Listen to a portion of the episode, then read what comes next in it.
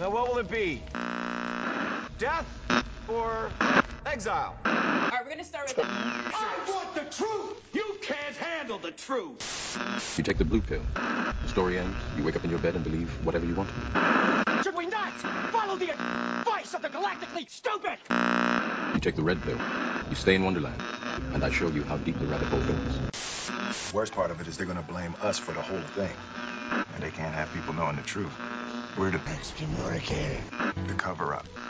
Don't forget, we're the exiles. Very well. Death by exile.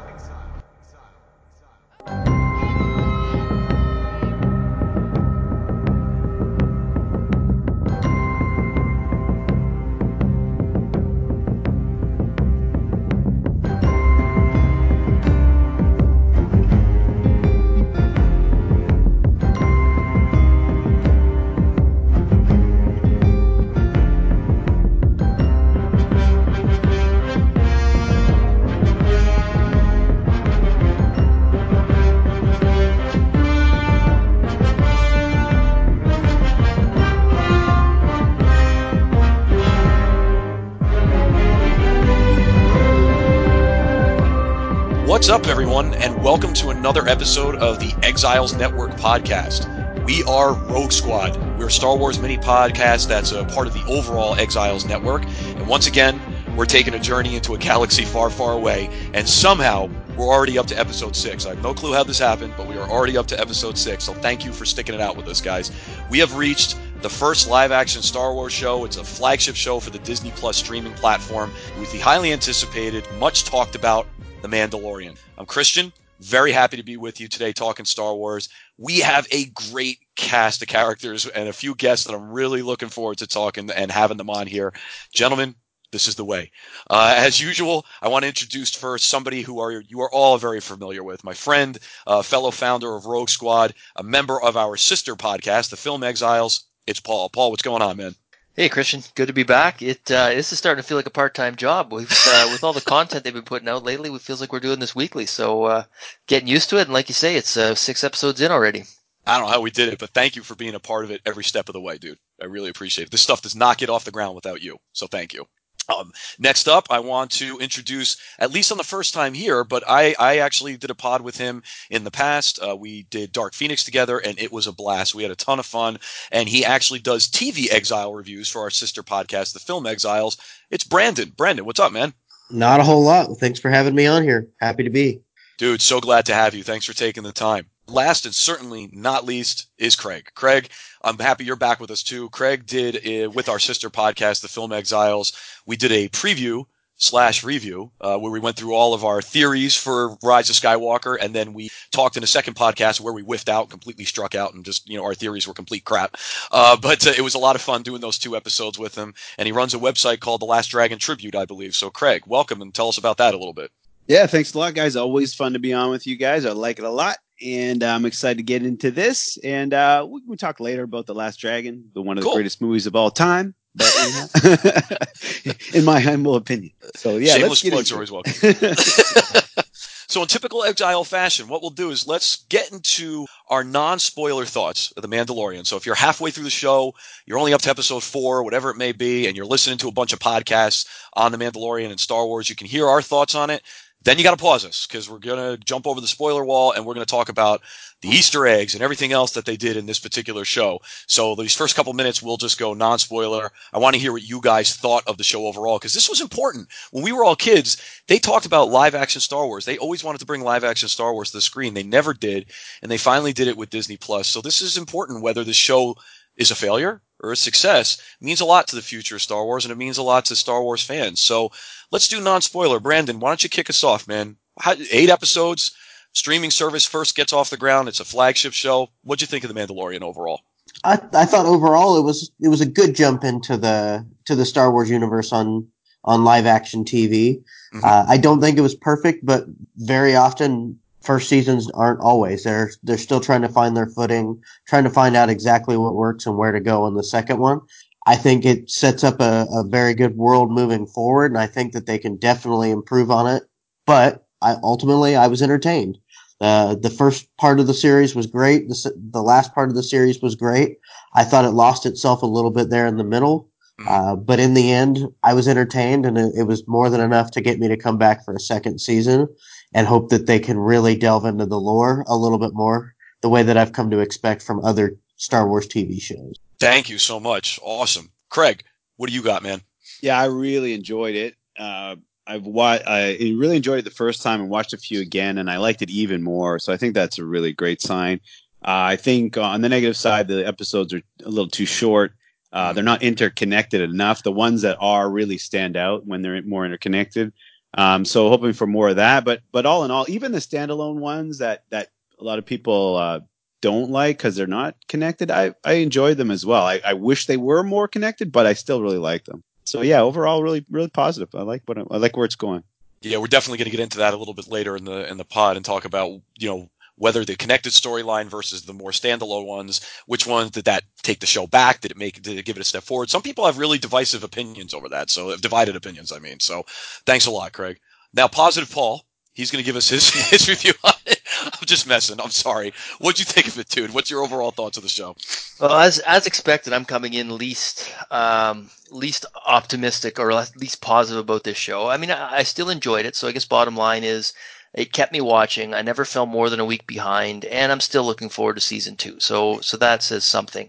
Um, I think it's really overrated compared to what you hear. Um, you know, this is being propped up as as how Star Wars should be done, and and uh, it, as as the one sign of hope that Disney can get Star Wars right after messing up the the sequel trilogy, and and I just don't buy that at all. I mean, this was fine. Uh, it had some interesting elements to it. Uh, there were some episodes I enjoyed more than others, but um, you know, I, I didn't feel that there was uh, you know, a whole lot of uh, a whole lot of substance to it. It was a lot of filler, and that was one of my big concerns going in. So we can get more into that when we get into the specifics of the episodes because they do vary. Some were, um, you know, more more relevant to the to the main storyline uh, than others, and and some felt more like filler than others. But um, yeah, overall it was good. It was entertaining. It wasn't a disaster. They got the tone mostly right, I think. Um, so those are the positives. And on the downside, I just felt like a lot of these episodes were wasting my time, and I got distracted and had to go back and rewatch them because I got bored and stopped paying attention. So uh, that that's where I am with it. What did you think, Christian? Paul, that was actually more positive than I thought it was going to be. So that was, that was pretty good. Um, give yourself, come on, man. You like, see, you liked it. Uh, no, I'm actually I'm working more, on it. I'm more. Hey, you're exiled for that. I am. Uh, I'm more like Brandon. I think that this was a good start for a live action. You know, the first time we're getting a live action TV show. I liked the look, the feel, the grunginess of it. That kind of used aspect that they had to the universe. It didn't feel quite as sterile and clean as the prequels uh, or even the Disney sequels. It really did have that beat up look to a world that just suffered through a war. Um, and I like the fact that they concentrated on the Mandalorian. I wanted to concentrate on him, and they did, and we got a lot about his character. But the middle was just bad. I don't know how else to say it. I really enjoyed the first three episodes. I really enjoyed the end, and then the middle was just ugh.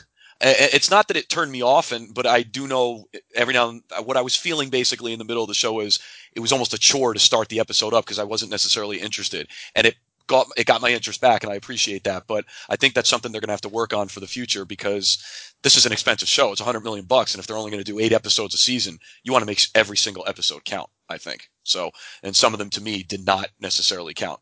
Um, so thanks, guys. I appreciate you giving me the overall thoughts of the show. Now we're going to talk about meat and potatoes. We're going to talk about spoilers, individual characters, everything. So, as I said, if you're listening to us, you're only on episode six, you're listening to a bunch of Star Wars pods, pause us now, come back and listen to us later, and then you can give us your thoughts on it and let us know what you thought. So, jumping over the spoiler wall, what was really, you know, when you get a TV show, uh, you get all different directors, you get different performances, it's you get guest actors, all that. So it's you know it's like watching a CSI or whatever. But they always try to bring in a different cast each and every week that support the main cast.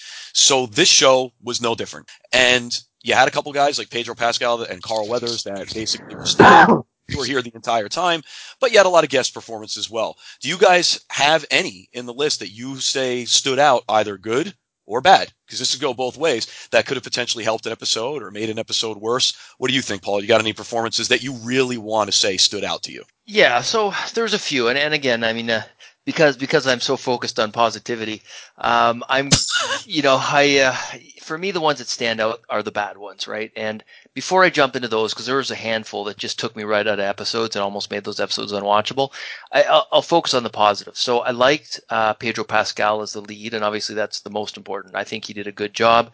Um, less is more with with Mandalorians as well. Like I, I didn't want to hear him speaking a whole lot, and I'm and I'm glad they didn't go overboard with it. I thought it was fine. Like I, am looking for someone that speaks a little bit less than than Judge Dredd, you know, when it when it comes to uh, to this, and, and we got that. So that was that was good. I like Carl Weathers. I thought he did a pretty good job. Um, what's his name? Uh, the uh, the client uh, Werner Herzog. I thought he was pretty good. Um, I agree with you. Werner like basically said he didn't know like anything about Star Wars, and he went in and he gave it 150. percent He was great. Yeah, Werner he was was, awesome. he was he was That good. voice is just iconic. It really Yeah. is. The It, voice it- is it so just good. makes everything so much better. it really does. You're 100 percent right. Yeah, no, he's uh, he was good. So I liked him. Um, then you get into sort of the the mid range. Actually, you know what? The other one that was good, and it was just a brief performance, but I liked um, the uh, the female bounty hunter in one of the worst episodes, Yeah. episode five. Uh, I liked her, even though she just had a brief role. I liked her. There, there It's was, Ming Na uh, Wen, right? Ming Na Wen. Yeah, Yeah, I thought that's she was it, pretty yeah. good. Yeah. So then, so then those were the ones that I thought were good, and then uh, and Nick Nolte was fine. He he felt he felt like he fit in Star Wars. I thought uh, Cara Dune was hit and miss, and we can get into this a little bit more when we talk about the specific episodes. But uh, some of her, and I don't even know if this was the actress's fault because I think she was actually pretty good. Um, but some of the dialogue and the scenes they put her in were so cliche and cringe, where she was proving what a tough guy she was. I just it was rough. Um, so that that I wasn't really into. And then when you get to the really cringy stuff, there was that blue fish guy in the first 10 minutes of season one uh, that felt like he was ripped out of a bad episode of Star Trek or Star Trek Beyond. And I could not, I could not believe they started the, the series with that scene. Um, because everything else about that scene was Star Wars, except for this guy cracking jokes, uh, with a, you know, with the, um, the perfect sort of American English that, that, that really kind of seems out of place in Star Wars, right? Like I would have sooner seen him, um, you know, speaking in alien gibberish and having a translator droid or something, or uh, or even subtitles, right? But there he is with his perfect kind of jokey American English and looking like uh something ripped right out of Star Wars, and that was bad. Um, but they recovered after the first ten minutes. They recovered from that in in, in episode one. I was able to get past that, and thankfully that character met uh, a, a fitting a fitting demise early on in that episode. uh, episode five though had two of the cringiest performances I've seen in this series, and it, it really ruined the episode. There was the uh, the better uh, the the guy that wanted to get into the bounty hunter guild. Uh, just looking for his name. Toro Calican. Yeah, Toro Calican was a character, and uh, oh wow, he was awful. He was like straight off. Uh, it, it was like they gave him a reward for doing well on some other you know child oriented Disney show, and then Yeah. um, That was, was- it's cringy bad. It was so bad. it was really bad. And that's Jake Cannavale, right? Yeah. That, Yeah. That's Craig was saying. Yeah, that is just a. It's the worst performance in the entire show. I, I won't. I'm not. I don't want to take it away, but that, that's. It's, I just had to mention how much I hated it. It was so bad. Go ahead. Yeah, it, it felt really out of place. And I thought in that same episode, Amy Sedaris as the uh, mechanic, as the uh, the older female mechanic, just didn't fit. Uh, didn't feel like she belonged in that Star Wars world. So, so those two performances really negated that episode for me. Because otherwise, the episode itself could have been okay, aside from some some shoddy CGI in that episode that looked like it was uh, uh, prequel era special effects on uh, on green screen. You know, I, I thought the episode wasn't story wise that bad, but those acting performances were just uh, just killer, right? So so that's that's what jumps to mind um, in terms of, of good and bad, and in terms of acting performances.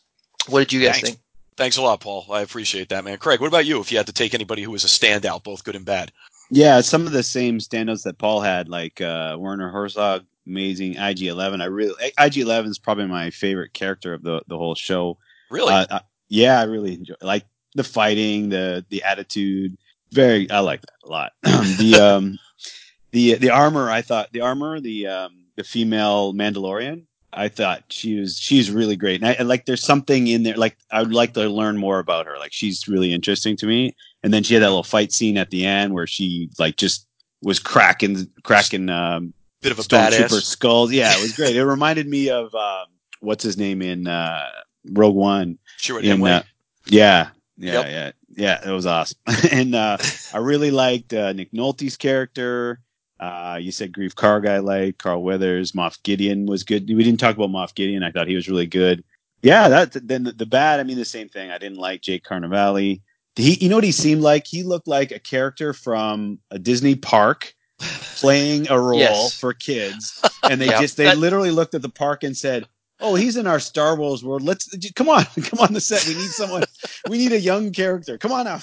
Who's the Somebody best? They with had like a smartphone contest just recording him.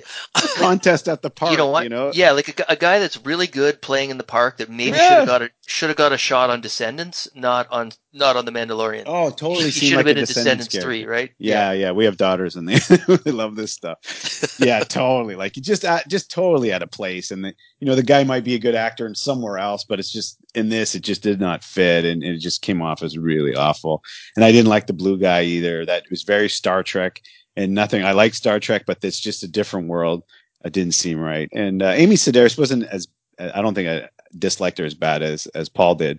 She was she was fine. Um, yeah, It's Craig was Myth, fine. Mythrol was the Yeah. blue fish guy. the Mythrol, Yeah, I think yeah. that It was, yeah, his, yeah, yeah. it was like it was even the stuff that it was what he was given it was like all everything was gross. Is like I have to molt and I have to like oh everything was like oh let's- yeah, they, the, the, the toilet humor, toilet humor. Yeah, they, they- would never they had in wanted Star to- before. they wanted to like right when I drain his- started the show, yeah the first Yeah, thing I that's did how they- was I messaged Paul and I said, "Wow, ten minutes into this show and it's already pee and poop jokes." yeah they're like let's let's drain his glands for something you know I can smell it like it's like what this is gross man what are we talking about right now that was weird Yeah, that, that's break that was a big the first lead off. That's how they were gonna really, you know, grab you in the first ten minutes. Yeah, and yeah, Wow. and thank goodness Mando was just. I love that, and that's and I think Mando was it was great. Like Pedro Pascal, really great. You know his fighting and everything. Like so, you know what? I got to give it to the stunt performers because IG Eleven, the stunt performer,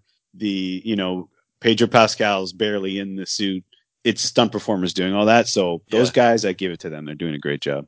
Yeah, that's a good point. You know, especially when he's not always in the suit, and they're trying to basically get human emotions across when everybody's wearing a mask.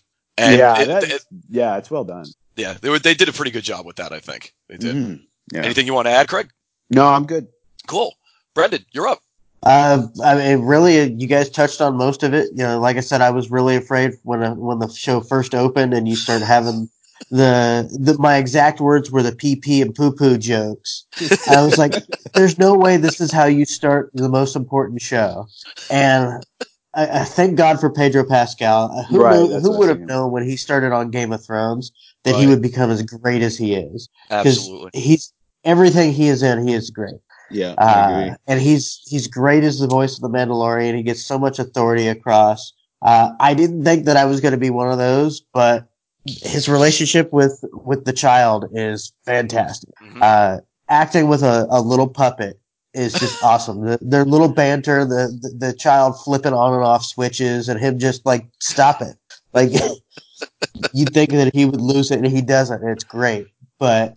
Nick Nolte, I thought was he he was great. He had a he had a lot of really good lines. He had a lot of you know for being again a kind of a puppet an animatronic. He he carried a lot of, of weight in his voice. I thought that worked well. Like you guys said, in the middle you get some pretty bad performances. The ones that nobody mentioned were the the two Twi'lek criminals in the jailbreak episode. I Oh, thought they were pretty off.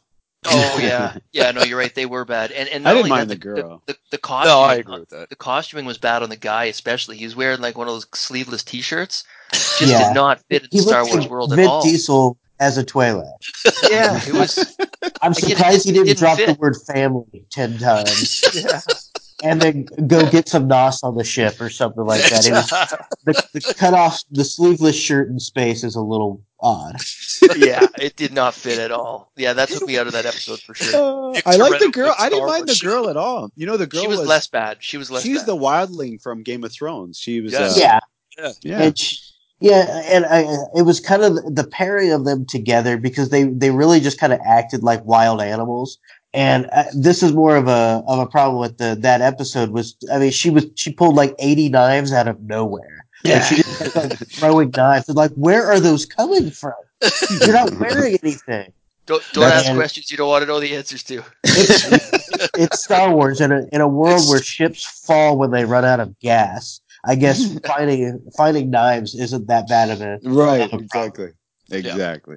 uh, but but all around, you know, other than a few weak performances, I'd say everybody was at bare minimum was good uh, or great.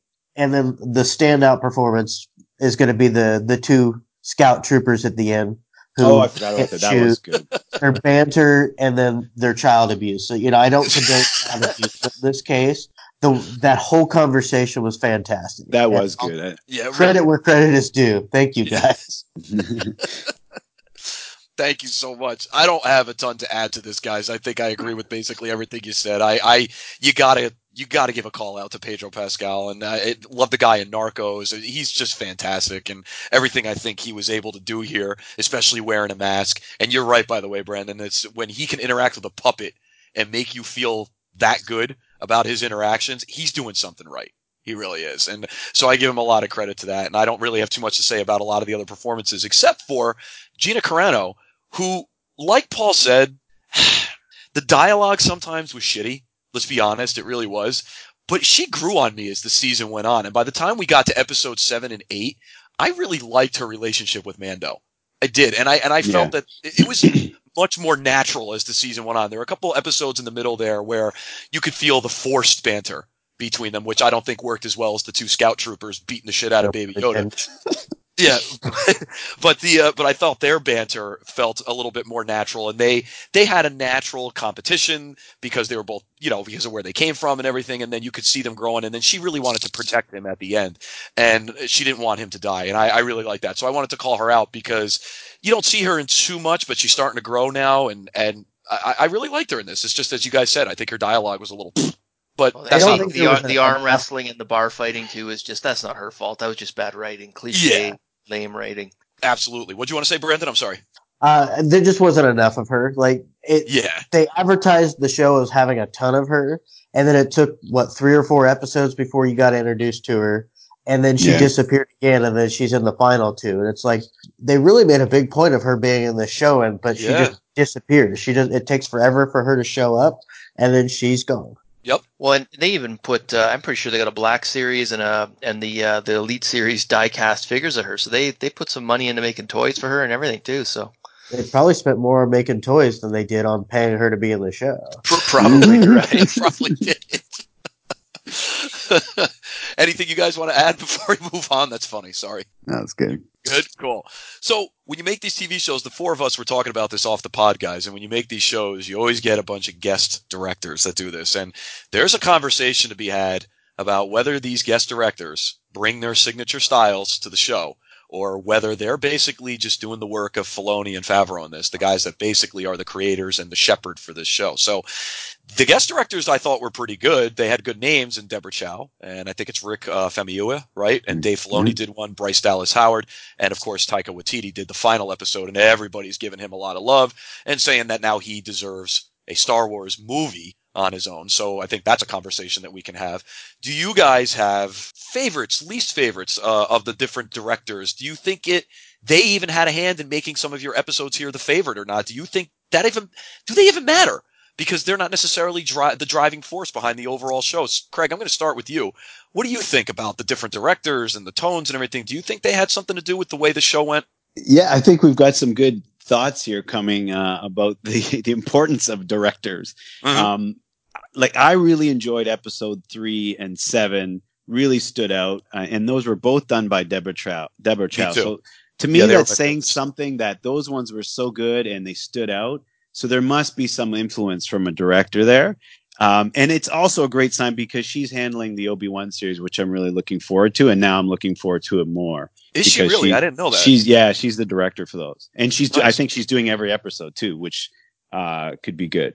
And then I really liked so Rick Famuyiwa did two and six, were, which were where six was like total standalone, and I really enjoyed that episode on its own. Like it was so much fun, and he has a very different feel from all the others too, and I like what he does with it.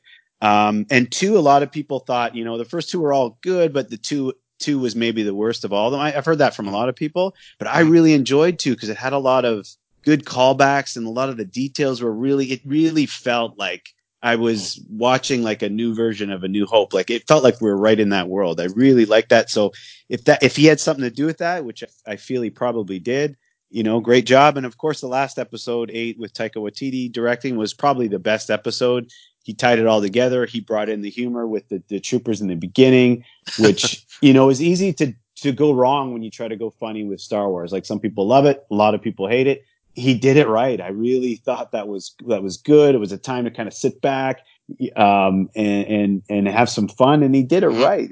Yeah, I really enjoyed that. So yeah, I think the directors have a, a certain influence on it, and um, you can feel the difference between the episodes. Be- then you look at what Bryce Dallas Howard did um, with the Sanctuary episode, where they were kind of another standalone, where they're on a planet, and uh, you know he had the, the whole family episode. And again, that wasn't tied in as much as the others, but I liked, I really liked that. That one really had a a samurai feel to it, like a Western samurai feel. Like you know, the the samurais are um, uh, you know d- helping to train a, of the villagers to uh, defend from the outsiders. Um, that and I that's found myself really liking the child in that episode. Like I really started liking the baby Yoda character in that episode too. I know it was a lot of cutesy bullshit that was thrown in there, but I couldn't help myself. Uh, you know, whatever he was doing. You saw him as a kids. kid. Yeah, you saw Yeah. that he really was a baby the way he played with the kids, and the kids uh, wanted to, you know, cuddle with the baby and all that. So, yeah, it's good. Yeah. So yeah, yeah. So yeah, that's that's yeah. So and that and those were the the like that Bryce Dallas Howard one was you know and like I said, I liked all of them. That one and the one directed by Filoni and written by Filoni was like that was the worst one. It really Um, was. it was terrible. and I and you know what? And I and I still look forward to watching it, and I still liked it. I, But it was it? was yeah, it was the worst. There's a lot of it I didn't like. I I liked kind of the the Tatooine callback to it, and we're back on Tatooine. But other than that, yeah, it was hard. It was rough. That was the first thing Paul mentioned to me too when he when he sent me a message. He was right away was like, "I like they're back on Tatooine. Everything else is shit." But Yeah. that was, uh, you know, but Yeah. yeah, he was right. I, I agree with you. Before I move to Brandon, I, I the prisoner episode. I know sometimes um, it's in that final third of the season, and I like it, but I, I've heard a couple people crap on it, and there are reasons to crap on that episode. But I thought it gave us something about the Mandalorian when he spared everybody at the end, and I I liked how that really told us something about his character yeah. probably then- a better ca- uh, episode than some people think it is to me. But go ahead with what you were going to say. Well, I just I like just like it's it's different. Like I like the horror feel of it. Like he's mm-hmm. hunting these guys. The light, the lighting, the way that's it's all red and flashing, and like you know, it's like a horror movie. It was really, it was, you see how badass he is. Like kind of know that already, but it just it just hammers that home that he's gonna. That, so now he's going up against other trained assassins, the best of the best, and he's taking them out easily with Mhm. no fear. Like you know, you, you're like, oh, is- they're gonna get him. Nah, he's got him again. You know, oh, now he's in a bad spot, and he's got him again.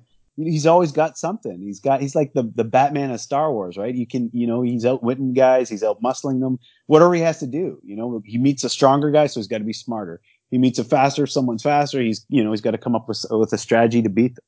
It's. Uh, I like that. I laid down um, what a good uh, fighter he is and strategist. Yeah, definitely. That even though this, the episode had it had its issues, I like the way it was put together because of that reason. So yeah, definitely, I, I agree with. You. Thank you, Mm-hmm. Thanks. Mm-hmm. Brandon. How about you, man? Would you want to talk about you know least favorite, your most favorite, the different directors, and what's your take on all that? so it's uh, this is one of those situations where you have to kind of take the show as it's intended.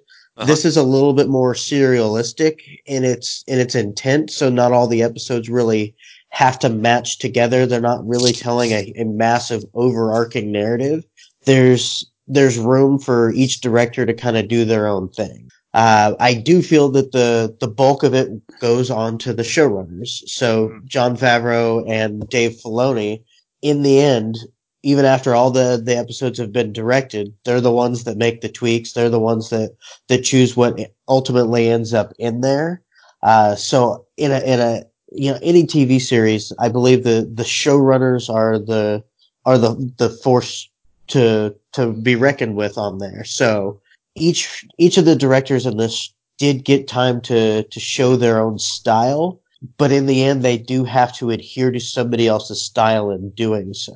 Uh, which is fine. Which the, to me, that's that's actually the better argument that that we make all the time with creative freedom. When you work in a world like this, creative freedom doesn't mean do whatever you want, whatever you want, and everybody should be okay with it. It's I'm playing in somebody else's sandbox. How do I make this my own while also respecting what the overall vision is? Right. Uh, when you look outside of this, there's there's plenty of places in in pop culture right now where a lot of what what people are talking about is what is different? Well, why why is this person doing something so drastically different than was set up and not and, and not paying attention? Uh, and in this, it's everything falls back to the way that Jon Favreau designed it. Everything falls back to the way that, that Filoni designed it. But each person did bring their own style, and I, I did like that. Uh, Taika Waititi, I I'm not the hugest fan of Taika, uh, but uh, again, his his collaboration, I think, is actually what worked in there. Was he was allowed to have a little bit of himself in there, but he had other people hold him back from going too far uh, because his particular style may not fit 100% in here.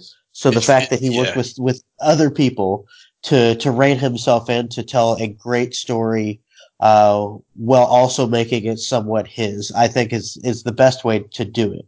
Uh, and not just completely wash it and just say, "Oh, hey, he's just a babysitter. He didn't bring anything to this." Mhm. He did, uh, but he respected what came before and didn't just run off and do his own thing and just ignore. Yeah. it. Filoni is. I love Dave Filoni. I'm not gonna. I, I won't shy away from that. He he created to, to me what is the best Star Wars maybe ever. Uh, in Express your love for Filoni, man. Do it. I, I love Filoni. I do. Yeah, he gets Uh, it. He the- does get it, and because of uh, what we, what Paul and I did in the past, and now I'm, I've been reading Brandon's tweets. My wife and I are going through Clone Wars again. I am so happy I am. That show is out of control. it's, it's so good. Uh, now, credit on that. I mean, Dave Filoni, kind of like I said about Taika Waititi, is Yeah. Dave Filoni worked very, very in depth with George Lucas on Clone Wars. So you're getting so much of the lore and so much of the love of George Lucas with people who are, who are better at their ind- individual areas Right. than than George Lucas is. George Right. Lucas is abysmal with dialogue. Yes. He's awful, but he knows world building and he knows all of these things, but he, he relied on other people to tell the story based on what he kind of gave. And that's, that's part of what made Filoni great. Uh, this is Dave Filoni's first foray into live action, and I think he did good, but they are probably the weakest episodes. Uh, who knows if that comes down to that was just the scripts that, that he was given that he chose to do, and they just weren't all that good to begin with, or this is just growing pains. This is my first time making live action. It's not always easy to go from a cartoon to live action and and translate the first time, but I definitely feel like he deserves another chance, and hopefully he picks a you know a little bit better script or writes a little bit better script to go along with it. Hmm. Uh, but uh, again, the the episodes from Deborah Chow were great, and the episodes from the episode from Taika was probably my favorite. Yeah, I think so too. You know, before if if you guys want to answer this, Paul, you know, you're next up. If you want to answer it too, I it might be a silly question, but is it gimmicky to bring in sometimes like these guest directors who really have big names because they are basically just doing what the showrunners want, or is it a good idea to get that because you are going to get their style? Yeah, I, I don't know. I mean, I don't personally find it gimmicky. I mean, I think you do get a little bit of their style, and especially when it's a big budget uh, series that they're using to uh, as the flagship for their streaming service. I think it makes Mhm. sense to bring in people with uh, reputation and uh, and a known skill, right? So um, so I think that I, I don't see a problem with it personally. Um, If- I do think that there are constraints. Oh, go ahead, sorry, Brandon. No, go ahead. You finish your thought. I was going to say I do think they are constrained by the by the style that's set by the showrunners, and that, that probably makes sense in a you know in a in an eight episode season. You don't want the style and tone to vary wildly. I mean, I have seen examples where that's been done, and I'm, I'm not usually a fan of it. Like I'm I'm struggling to think of the specific examples, but I know there's definitely been uh, shows in the past where they'll just have these weird one off like almost like alternate reality episodes, and it just throws you out of the out of the series, right? So I'm glad they don't do that in this case. The tone was fairly consistent throughout all eight of these episodes, which I appreciated. But you could see little bits of their um, of their personal styles coming through. Uh, go ahead, Brandon. yeah, I was gonna say if I could inject back in, and you know, with the the changing TV landscape, this is obviously this was a big production. Mhm. Uh, eight episodes is is nothing to scoff at, especially at the high production values. But there is something to be said for having one creative vision. Yeah, Uh, and it's not out of the realm of possibility. Like you said, Deborah Chow is going to be doing Obi Wan. She's going to do the whole thing. Louis Leterrier did all of Dark Crystal, and Dark Crystal is an absolute masterpiece. Mhm. Uh, there's there is no variation. There's no change in tone. There's nothing that's different. He directed all of those episodes, and uh, he it's it's there. The labor of love is there. And you you are telling a more cohesive story. I think somewhere in the middle, when you invite in directors that that all have their signature style and all have their story they want to tell, at some point, is there an overlap, or are they going to be telling the strongest narrative? And I think that might be where the series fails a little bit, and where I feel it meanders in the middle so much is because each director wants to leave their imprint while it kind of contradicts the show itself leaving its own footprint. Uh, and again, that that kind of falls to what happened in the sequel trilogy for Star Wars. Was each director wanted their own story. They Right. each had somewhere they wanted to go with it, and nobody was really on the same page. So we got left with kind of a mess. Whether you loved it or not, it's it's not cohesive whatsoever. And it would have been better if JJ directed it all. It would have been better if Ryan directed it all. Who cares? One vision, I think, is better than than six vision. Uh, and with eight episodes, I think it's completely feasible now that a single director with a strong vision can come in and do eight episodes on their own and probably tell a better story. Yeah, and you make a point. As much as I like the three, the, the three Disney sequels, they're not cohesive. Episode eight seems like it's completely. It's just not even. I don't even know what story it's telling after Force Awakens, and then Rise of Skywalker was in a strange situation where they tried to go back to what older fans wanted, and they were trying to tell the story that JJ started back in Force Awakens. You're right. So sometimes it makes sense to have that one overarching voice.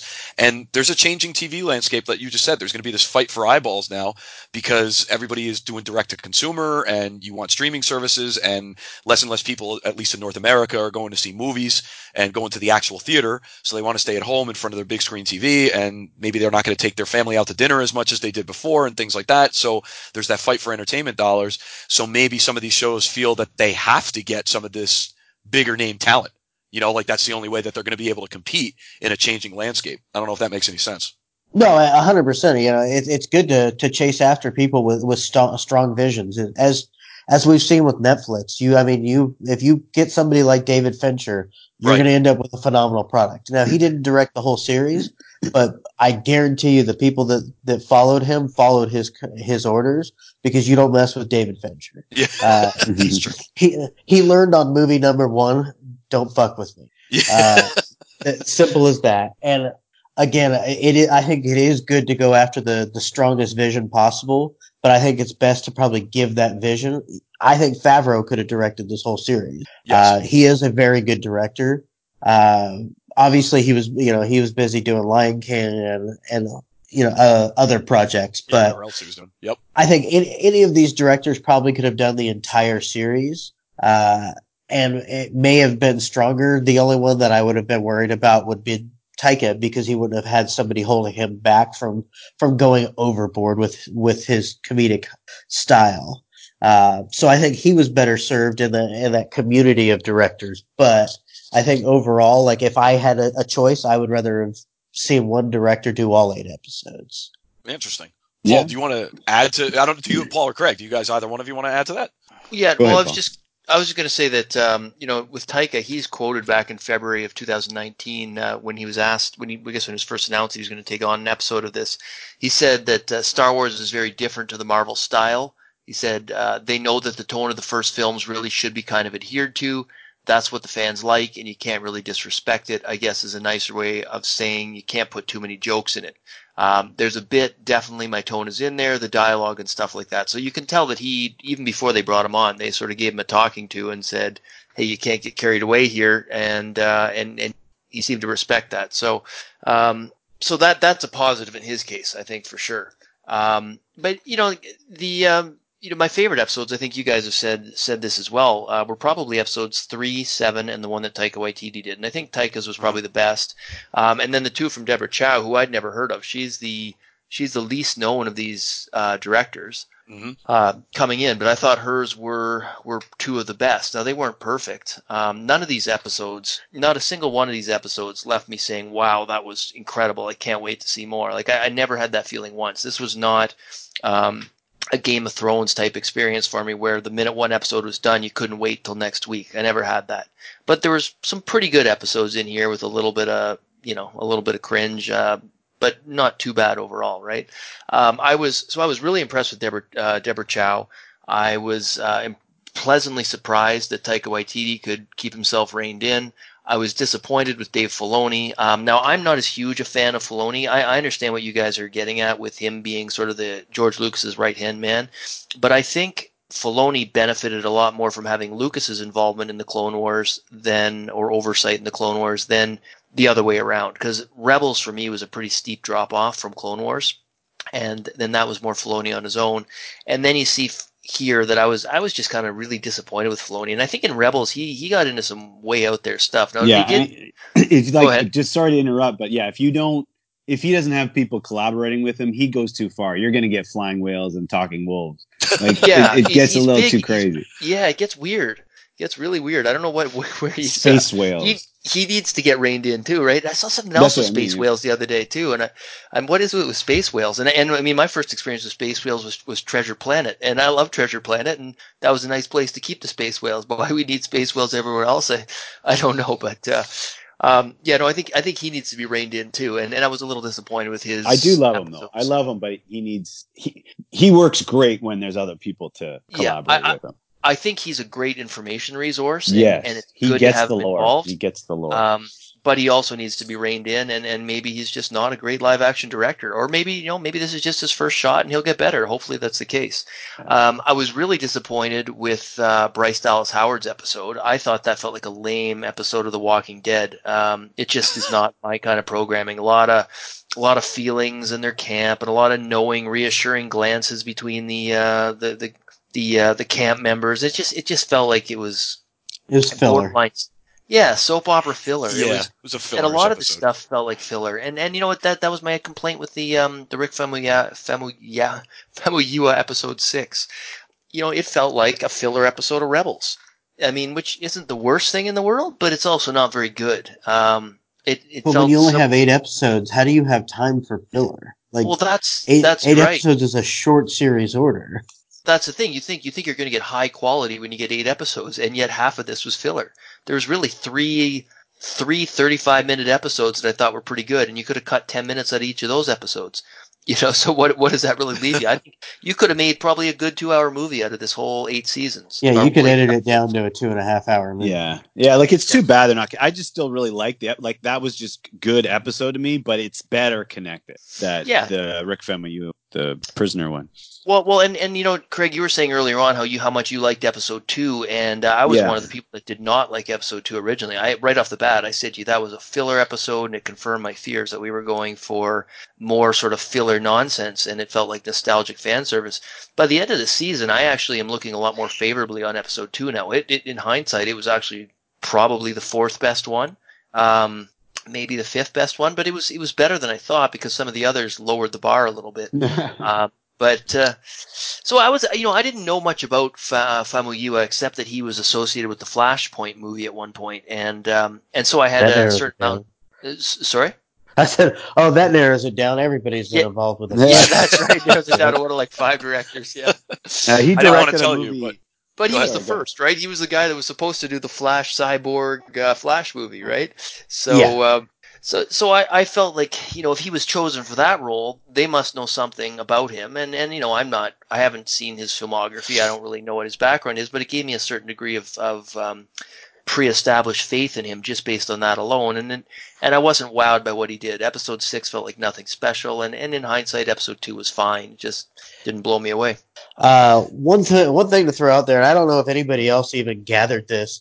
Mhm. Did this series come off like a video game at all? Like you you show up at a place, you go to the mission giver, you buy your mission, you go on the mission, you get your, you come back, you collect your bounty, you upgrade your armor, and then you do it again. Yeah, it's true. Like Yeah, It- yeah, I didn't really think of it like that, but it you're felt right. like somebody played The Witcher right before making this and said, "Oh yeah, let's let's do an armor system. Wow. Let's have this be a loot show." no, you're right. And with the popularity of video games, I wonder if they're they're consciously doing that. Like, because Rise of Skywalker feels like a video game too.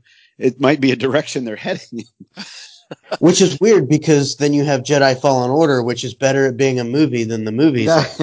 Yeah. Uh, because Jedi Fallen Order is fantastic. Uh, and it tells an, It's an incredibly cohesive story. I'm glad you guys are mentioning this because I think it leads right into our, our next point that Filoni and Favreau were going for like a really very specific style, that Western sci-fi si- style, right? And there's that argument going back and forth with whether or not this worked better as these connected episodes, or did it work better more as just episode one, episode two, episode three? Eh, there's an arc in there, but there's something going on with the with the child. Episode six is completely disconnected. Did you guys? Did you think that video game feel detracted from it, Brandon? Uh, yes, I, I I do. Uh, you know, Yeah. like like we've said, it started out uh, doing one thing. It completely meandered in the middle, and nothing happened. Yeah. like episode eight, and then it, it finished pretty strong at the end. Uh, the the ending definitely wasn't perfect, but I think that it would have been better set up to have some episodes in the middle that started, you know, hinting at who the big bad guy was, or right. uh, who Baby Yoda actually is. You know, give us some kind of detail. But in the end, these middle episodes achieved nothing other than just showing us the the Mandalorian as a badass. Uh, that's it. And you know, he we already know he's a badass. He's a fucking Mandalorian. uh, so you don't need to show us all that. We know. I would rather have you spent three or four episodes building some of this universe up. Do I feel it felt like a western? Yeah, it did pretty Yeah. good. It it kind of had a a Firefly feel to it in That's a good. in a way where it got that space western down. I think right, but the the episodic feel where it it never really felt connected to each episode. I do feel was a detractor to me. It just didn't tell enough of a story to really feel like anything happened this season. And especially when you ended on something as big Yes. as an Imperial having a dark saber, because that's a Right. pretty big deal. should have been a build up to that point. The There should have been. Yeah, Moff just appeared, and then it was Yeah. like, okay, I guess he's the big bad of the show because he's showing up in I guess it's episode seven. And uh, oh, by the way, when he pops the the escape pod open at the end, oh, I have a dark saber. What? so yeah, I, I hear you. There was like no build up to that at all. Uh, Craig, Paul, you guys. that build up with the Moff, you know, and I think it was him at the end of episode five when you know when they have the boots, and then a lot of people are thinking it's Boba Fett. Yeah, I think it's Uh, him the- too. I think Yeah. it's him, and I think that was their build up, which is not enough, right?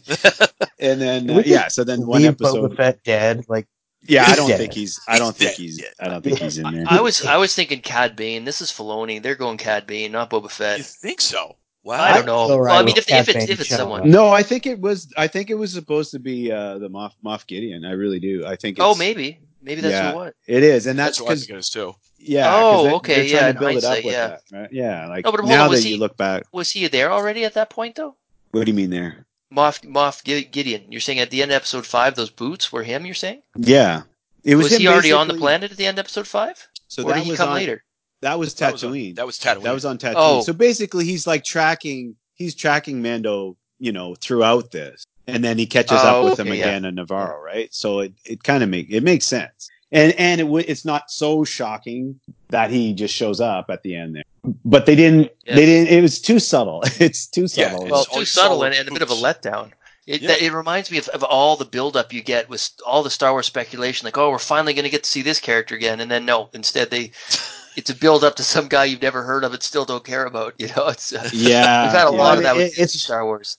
It's very much sequel trilogy. Like, oh, here's this, this, and this. You know, here's Snoke. He's a, he's awesome. You want to know more about him? Boom, he's dead. Oh, here's Palpatine. Yeah. it's cool. It's like they're Where, like, where the fuck did he come from? Well, and it, it reminds me of all the uh, the rebel stuff too with with Ezra. Like you, you keep thinking, oh, maybe this is the episode we're going to get more Darth Vader, and no, you just get more Ezra nonsense, or or you get some um, you know some some peripheral character that you don't care about, and and you know for me, I don't love the peripheral characters. Like like I sort of just jumping back to this whole does the episodic format work? Sure. to me this just this just screams of Disney trying to take a story that, that probably could have been told in an hour and a half to two hours and stretching it out to get eight episodes to make money off it. And and they're also deathly afraid of, of screwing with the uh, the episodic films. Um, so they they try to pick these little corners of the universe that they can explore without causing any damage and maybe do subtle little tie-ins without ever giving you a real meaningful tie-in. And the dark saber is the first sort of real meaningful tie-in we've we've sort of seen coming out of this potentially. But even that is that real meaningful tie-in, or is that just building off their own sort of uh, offshoot world that nobody really knows about? Because who really knows about the dark saber, right? Like, I, I'd say unless you watched uh, nine out of ten people, unless you watched Clone Wars or Rebels, you don't know what the dark saber is. So Absolutely. it was a Absolutely. oh holy cow moment, but it was only a holy cow moment if you know the lore. Yeah, if you're But already it's also hardcore interesting. Star Wars It's nerd. also just cool though. You look at it and you're like, wow, black lightsaber. Like, what's that about? And it makes you want to look into it and see where it's going. So even as an outsider, it's still kind of intriguing. Yeah, moderately. Yeah. It's just it's just they, they're just they're afraid to really give you the good stuff with Disney. Like they're They are. dragging dragging I it, think they're they always yeah they keep good stuff. feeling out, and I think No, I, what I'm hoping is now that the the Skywalker saga is done, they can kind of start doing more because they're not afraid to step on the toes of of that. They Yeah. can explore a little more and take some more chances and introduce a new character here and really do something with it and bring back some old people and do something with them instead of touching on them and then being afraid to do anything because then you ruin it if you want to use them for a movie. Knights Oh, of the this- Old Republic is one way to do it. Go ahead, Brandon. Sorry. No, I was going to say, yeah. Just imagine if this series, if the black, uh, the dark saber had been the MacGuffin, if that was what the Mandalorians were trying to find was the lost dark saber, and then all of a sudden at the end it pops up and the bad guys had it all along. Okay, that's cool because you would have had an episode explaining the history of the dark saber. You know, it, it makes perfect sense with Favreau that you could have had a flashback to pre Vizsla, and you know even bringing Maul into into all this and show in live action show Maul bring, take on the the dark saber. There's a lot of history there that they could have shown, and then you You're- get to the end and it's just oh here's a dark saber. People are like, what's it's a black sword? What's that? Yeah. Yeah, no, you're right, Brandon. And, and you know, I was trying to refresh my memory, and um, Star Wars Theory has a uh, a good like short 14 minute video, I think it is, on uh, on the history of the dark saber that summarizes just how much it was actually in Clone Wars and Rebels. It's got a pretty Yeah, significant pretty long. history, and oh they should yeah, have they should have touched on it in a live action. Uh, you know, expositional episode where they go back through the history of the dark saber because that would have It's made like people they want to interested and test it. It's care. like they're it's like they're testing with audiences. Let's throw all these things out here and see what people like, and if people are talking about it, let's continue with that. I feel that that Disney is afraid of lore. They don't want to. They're afraid to touch Yeah. anything outside of that, which is really weird because you know the rumors on where the the sequel trilogy was heading with with the the son of Mortis and all that, and then being Right, cut out right. and going to Palpatine, or the dark saber just popping up, but it's not really no explanation of it. Why? I mean, why do you have a video game that is so heavily tied into the Clone Wars lore? that does it so beautifully and you get so much great story out of it. But yet the movies and the TV shows can't touch on any of that. Like Yeah, nothing has happened Well- in any of this live action stuff because I they, think they refuse to go anywhere but the Skywalker family or Han Solo. Well, I think Brandon, you uh, you bring up a good point there because they want to give you a little nugget to say, "Here, we gave it to you," but they're deathly afraid of going right into it because it's not. I think there's a fear, uh, maybe you know, maybe justifiably, maybe not, that it's too nerdy for the mainstream. That, that the mainstream audience just doesn't care, and they want to keep it simple for the mainstream, but give the hardcore fans this sort of half-ass nugget uh, to say, "Here, we gave you some of your fan service," and and really, I think that's the wrong approach. I think they really should get into the lore because the lore is what made the fandom. Um, let let the fans be your ambassadors. Let let them explain to people. I mean, I know you should obviously Yeah. explain it as much as you can within the within the show, but I mean, the fans that love the love the original lore and have gone digging for more. That's that's not a small fandom when it comes to mm. Star Wars. That's an enormous number of people. No, and you're, and you're Yeah. right.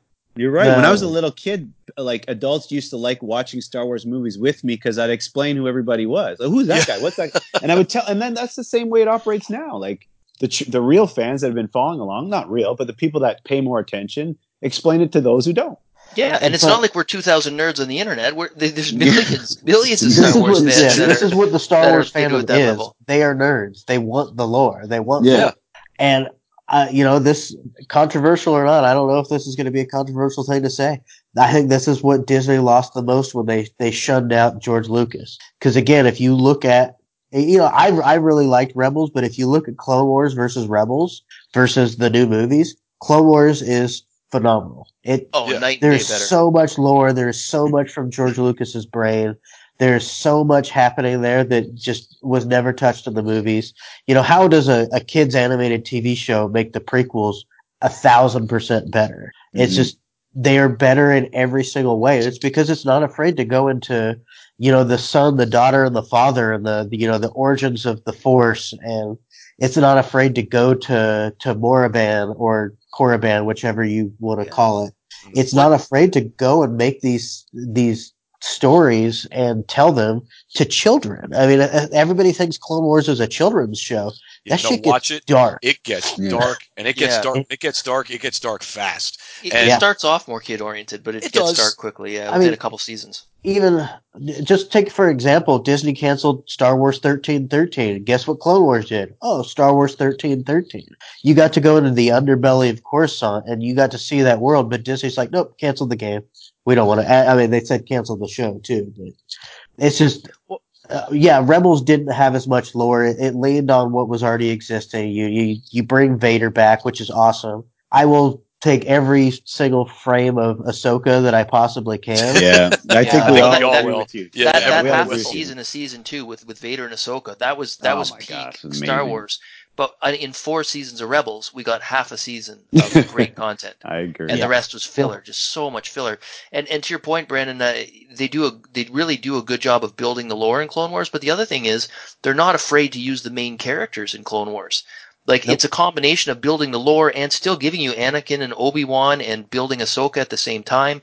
Whereas with Rebels, you get that little taste of Vader, but otherwise they're just afraid to even use the real characters. They just want to keep it separate and contained so it doesn't screw anything up. It's it's a very fearful way of uh, developing it, and it makes it it makes it actually more niche and less mainstream when they're trying to appeal to the mainstream, which is which is weird. Uh, it's just an odd strategy they've taken. Which you know, if everybody said, uh, complains about it, Anakin Mhm. anyways, like why not just embrace him and try try something different with him? May as well. I mean, you brought up a good point, Brandon. Too is that that that was probably the biggest thing they lost with Lucas. And yeah, you can knock on Lucas with the. I do it too because I knock on the prequels all the time for their their bad dialogue and at the wonky green screen and it, there's a whole bunch of stuff that you can really you can bash the prequels if you want to have a field day with them. But he brings that world building. He brings that entire background. Star Wars is his baby, and when they decided not even to keep him on as a consultant, I think they lost a lot of that you know? And and then and then there's also with disney whether i love them or not whether paul loves them or not it doesn't matter. With disney there's going to be can we drive a product moving forward? You know so it's can we get people to get to our theme parks or can we get people to buy a certain toy or a movie or whatever? And there's always going to be something in the back of their minds. Everybody wants to make money but disney's crazy when it comes to money. Yeah, to the- money they need every aspect to make maximum amount of profit, no matter what, and that that leads to more of a product than an artistry. Yeah, I, I do wonder how much of it is true that that episode nine that JJ brought in George Lucas to really help narrow down the story. I get a feeling with scripts starting to leak that we'll know, but it, that- that's just a, a, a personal question: is did Lucas really have a, a hand in this, and then get shunned out again by Disney? right And he did have a hand, from what I understand, he did have a hand in Mandalorian. There's that shot of him holding Baby Yoda. Like he, he's been, he was on set a lot for yeah this. apparently he was talking with with Favreau. favreau that's the Yeah. rumor yep And and this has the best, fe- to me, the best, the closest feel to the original series that of anything like uh next, you know, next to Rogue One kind of thing. yeah Yeah, i agree with you this definitely harkens back to the original series brandon i'm sorry did i cut you off No, that's what I was gonna gonna agree. You know, it it did feel like Star Wars. I just I feel that there's there's lore missing. I, I feel Yeah. that there's a deeper story. They can do it missing. better. I think I like the way they're going with it. Like I think they're on to it. I think they're feeling out a lot of things and Mhm. they've done a lot right and they're hopefully learning from what people are complaining about, listening to the right people and and we'll take this in the right direction. it, you could definitely see that they are listening a little bit, but I think uh, you know Brandon's comment a couple minutes ago about product versus art is a good segue into the next topic, though. Yeah. That Mhm. Baby Yoda, aka the child, right? Whether we loved him, I loved him. I thought he was great. My wife loved him. Eh, When the when the storm, uh, the scout troopers were punching him, I thought my wife was going to throw something at the screen. So Baby Yoda gives people, uh, he he makes people feel. Okay, we do know that, and he became a massive part of the show. He affected the Mandalorian, but I throw it to you guys: Is that a is he just a product? Was he overused? Was he quote unquote the heart and soul of the show? Was it better when he wasn't there? When he was like a minimum part of it? Was it just to sell a goddamn plush toy? Is that it? What do you think, Craig? All right, I have a lot of feelings on this. I mean, I, I, the thing is, is I, I like the character a lot. I don't think he's overused in the show. The memes are overused, but you can't control that. You can't control how people react to it. And it is, you know, when going back to talking about Disney being all about the product and selling, this is a, to me, a great combination of creating something that's very sellable for them, very marketable, but at the same time is, is very interesting for fans Yeah. It brings in outside fans. My daughter, eight year old daughter, has friends that have never even seen it. They their parents won't get them Disney Plus, but they love Baby Yoda, and Baby Yoda is their avatar on their their social media. They love it. All these people love Baby Yoda. They've never even heard of it. So it's bringing in outsiders. For me, as a fan, I'm interested in, in learning more. The the background of Yoda has always been unknown. You can leave it unknown, but this is just more little hints at learning more about Yoda, and it's, it's intriguing. I want to find out. I'm enjoying the journey of learning about him. I, I think it's it's great mix. It's done. It's it's done right. It's what the kind of the way that maybe the best that we can get from Disney with being able to combine marketing, fan service, and real storytelling. I think they've done a great job of it, and uh, if we can get more of that, we're good. And and I know people are probably going to disagree with me, but it's the memes you can't control. That's just people going nuts. And I know we get tired of that, but really, if you take a step back and look at what they've done with the essence of the show and the storytelling, it's good. I like it. And I'm sure Disney kind of likes the memes anyway because it drives conversation for the show. And it is, Yeah, of course. It's it's yeah. People are marketing for them. Yeah. yeah. And I agree with you. I was I was happy that they were able to make a friggin' Muppet into a character that I actually cared about. And when he was walking around, he was doing his little waddle. I was like, oh, look at the little It guy. looks good, and it looks Yeah. good. They've done a great job with the look of it. Like, I mean, it looks like a real character. Like, it's amazing. It's what they've done there. Yeah, when he was, uh, you know, again, we felt that the, the, I think it was episode four was a little weaker, but the interactions with the child and the other children in the village were the one of some of the stronger parts of that episode. And he looked very real when he was interacting with those kids. So, and, and I think the theories behind him, that goes back to one of Paul's points, talking about how fan theories with Star Wars is so important on Reddit and things like that. There's a lot of great communities out there. They're all going back and forth on who he is, and it drives some more of that conversation. I think that stuff's interesting. Yeah, and, and I love the fact. Like, I think you have to. We've talked about this on some of the other shows. To make these shows good, I think you have to include the Force in some way. And this was a great a great way to tie it in without bringing in someone we knew already that Yeah. they seem to be afraid of doing. Going back to the last conversation, right? Yeah. So it, they've done it in a great way with uh, uh, something familiar but different. Absolutely. There's enough familiarity there, but he's absolutely a different character. Uh, and uh, maybe Yoda got it on a, a few years ago. Uh, Brandon, what, uh, what's your take on Baby Yoda? Uh, again, kind of a mixed take on it. I I didn't know how I'd like it at first, but I by the end, you definitely love Baby Yoda. I mean, it's I, I still try to find myself calling him the child. 'cause Yeah. I know it pisses people off when you say Baby Yoda. Uh, now, the show didn't give us a, enough information on who or what he is.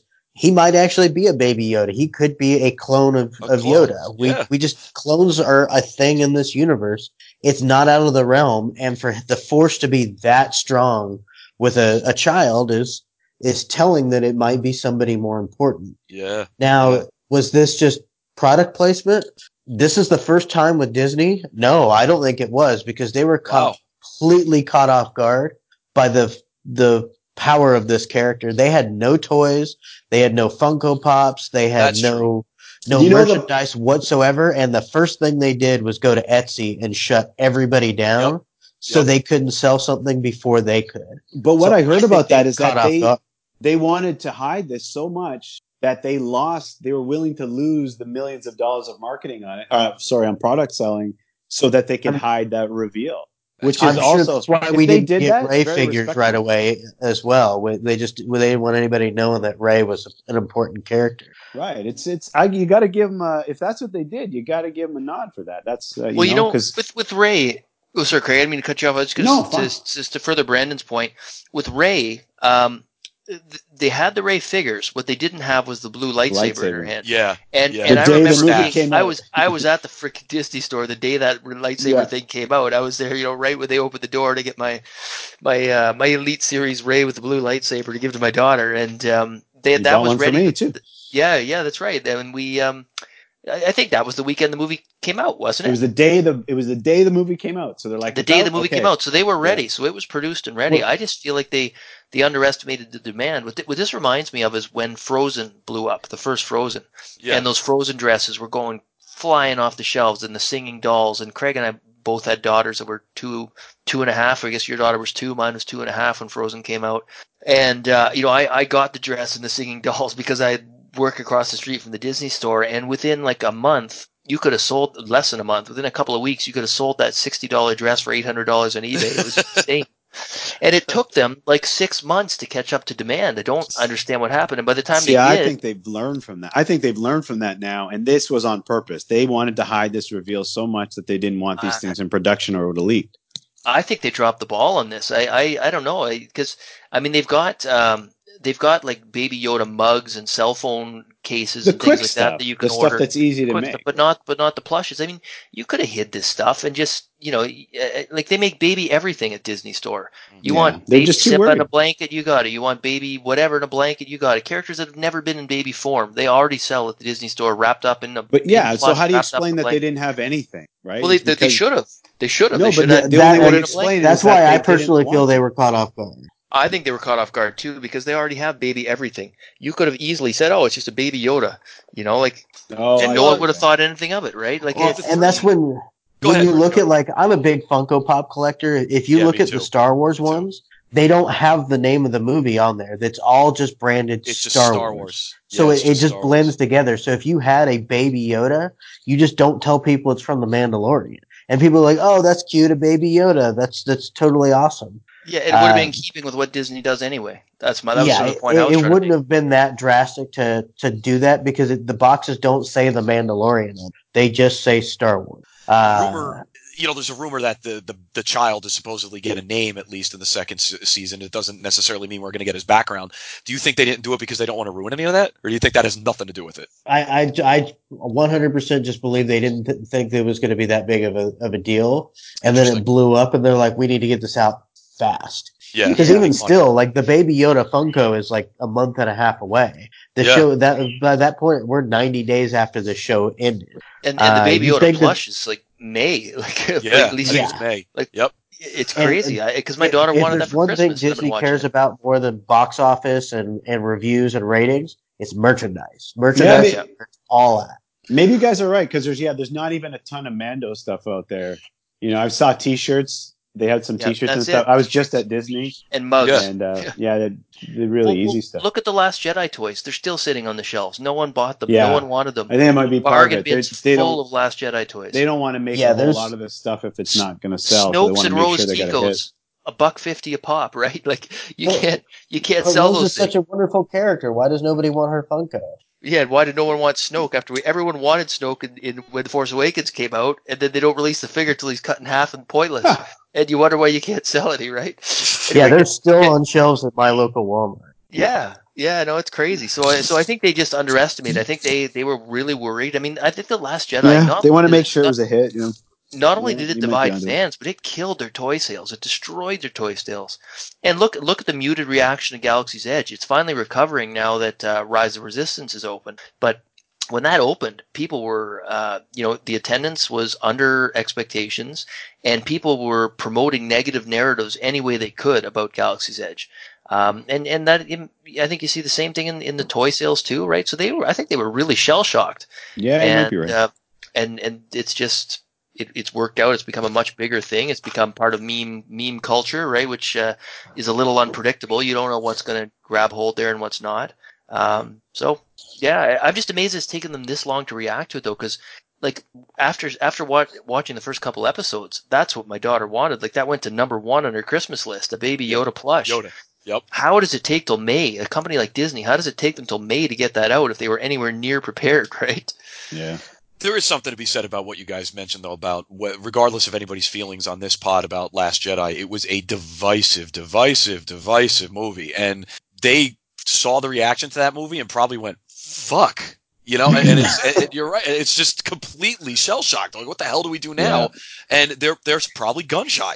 I would think they're gun shy about a couple things. And that's, that might be why you didn't see them taking a, too many chances, but maybe we'll see something in Obi Wan and the next season of Mandalorian. Uh, you know, I'm not going to hold it to, the, to hold them to that and say they will, but that's probably why they're afraid to take certain chances.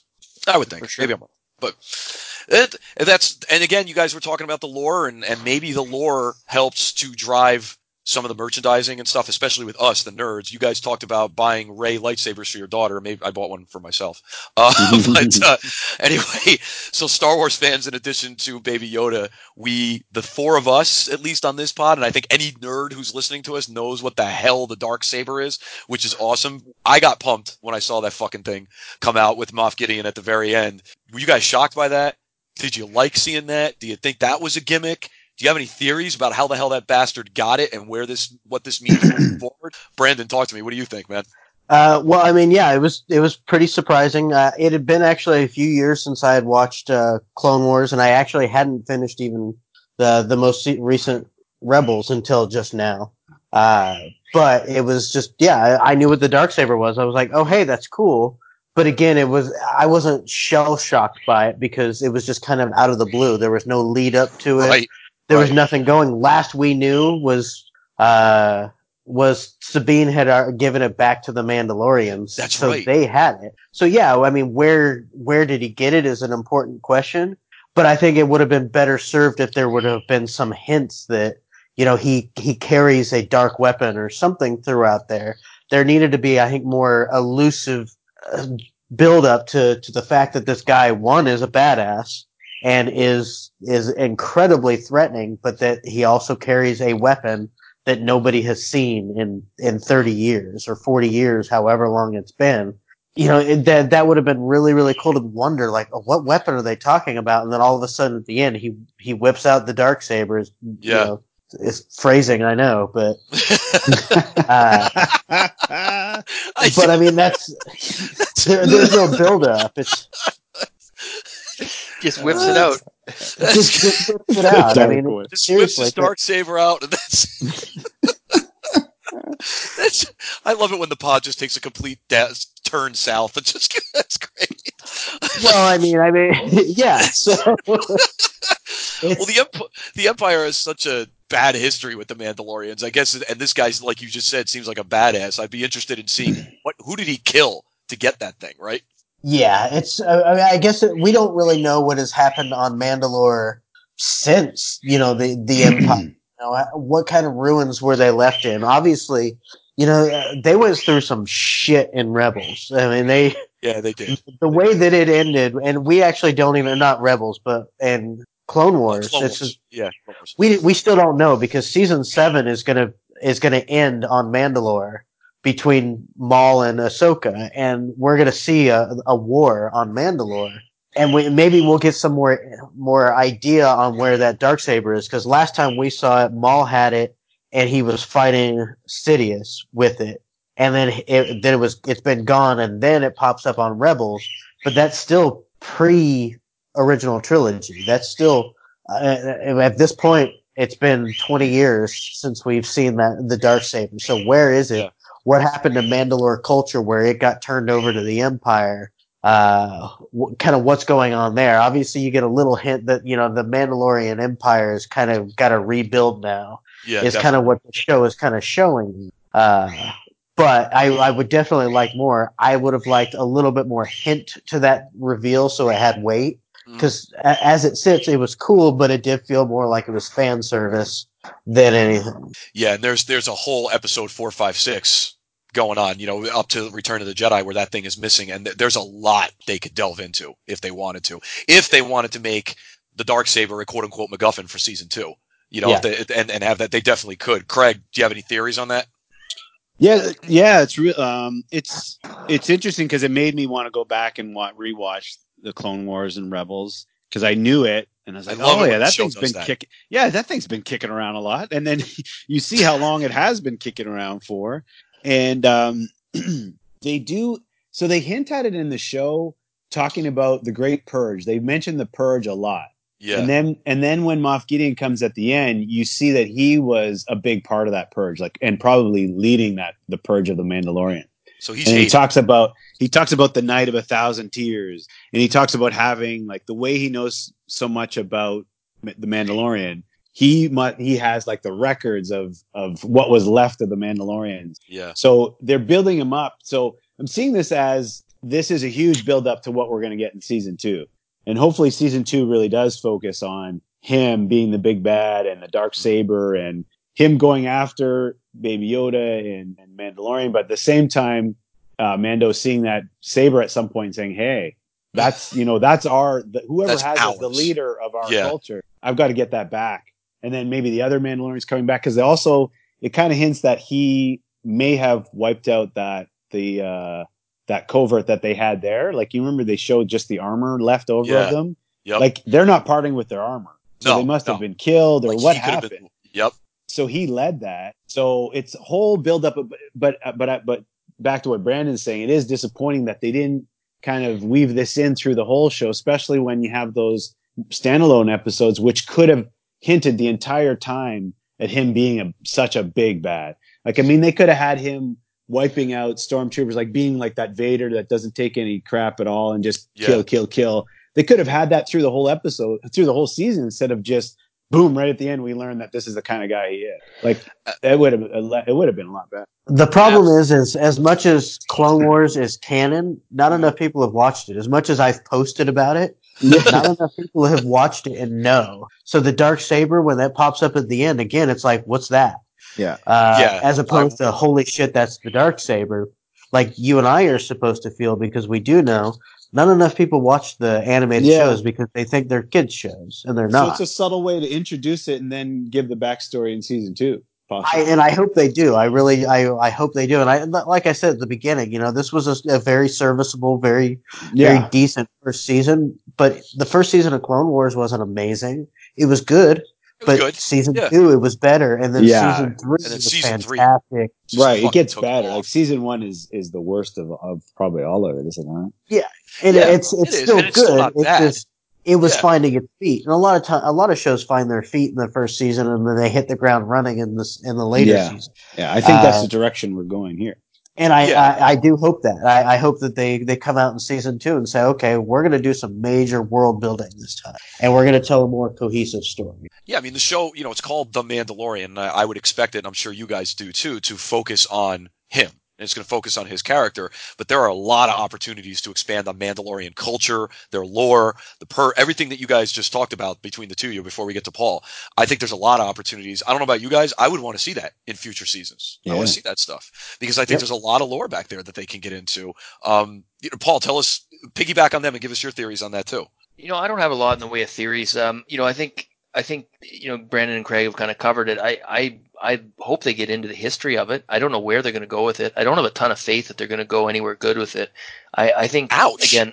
I, I- well, I just don't. I I feel like Disney will continue to tease without ever delivering because they want to keep stretching it out. I have a feeling that they're going to go the route of stretching this out way too long, as long as it can continue to gain viewership and uh, and bring in money and keep the casual audience uh, interested. And you know, my my biggest fear um, is is it goes the route of The Walking Dead, where it just becomes crap and they just keep dragging it out and dragging it out, and dragging it out. And I hope they don't do that. I really hope they don't because they've got some good people involved with this, and um, I just worry that, that that's where it's going to go. So yeah, I think there are some cool places it could go. I don't really have a real um, specific uh, theory or vision as to where it is going to go, but my biggest concern is that we're just not going to get there. They'll just keep teasing something that never never really delivers. So I hope I'm wrong. I'll leave, leave it at that.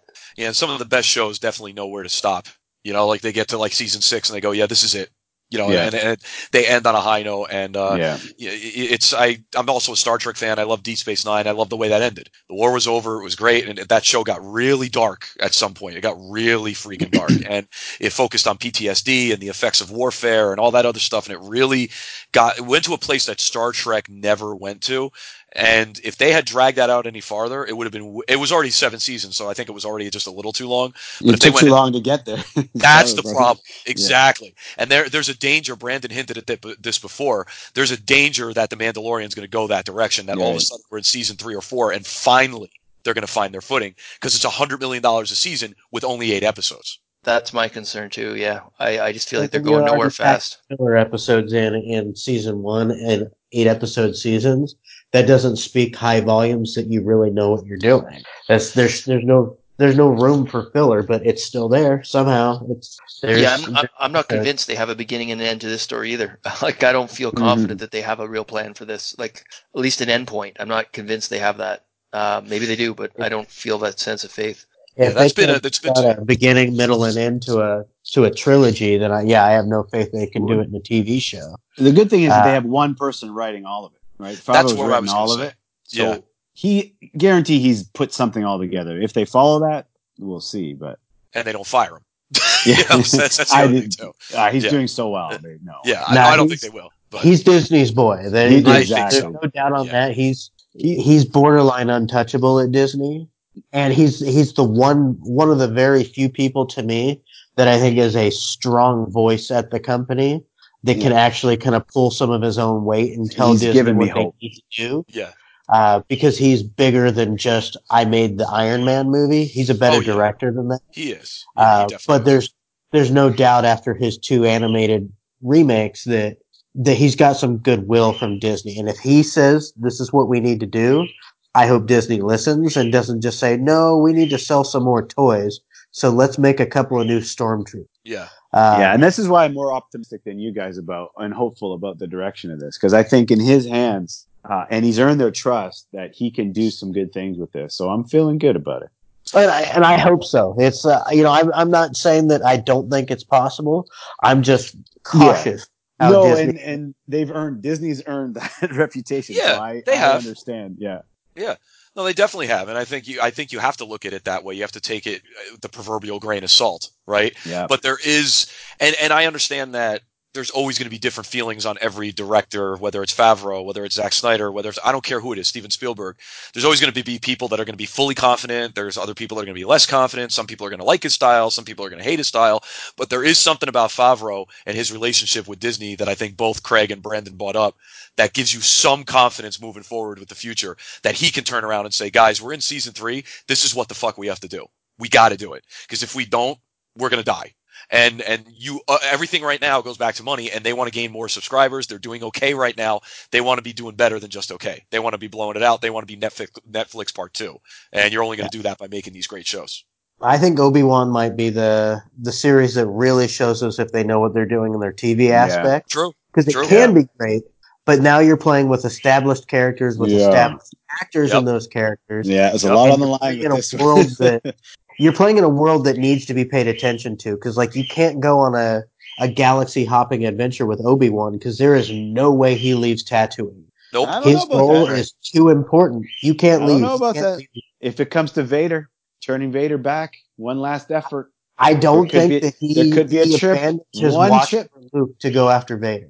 Ahsoka comes for a visit, hangs out a I little bit. sent- No, I, I don't see him. I don't see him leaving Luke. I mean, that he's he's Yeah. he's marooned himself in a desert planet for what twenty years to watch over Luke. He's not just going to decide to take a take a I- break. I'd feel Well, pretty good if it's- Ahsoka was there with him well, I for think the I weekend. think he would he would send Ahsoka, and maybe he did. Maybe that's how they tie it into to Rebels. Is he's the one that sent Ahsoka, and he's the one that that told Ahsoka yeah that that's that Vader was Anakin, and she didn't believe it until then. I I don't think there's any Hmm. universe in which he abandons who he's has said in canon is the chosen one. He does not abandon Luke because he is the last hope. As far as he, I mean, he he truly believes he's not abandoning his his watch. Everything in that show has to happen on Tatooine that involves Obi Wan, and that I mean that's my feeling. But Mm-hmm. he can't leave. I mean, when Maul tracks him down and he's still on Tatooine, and Mm-hmm.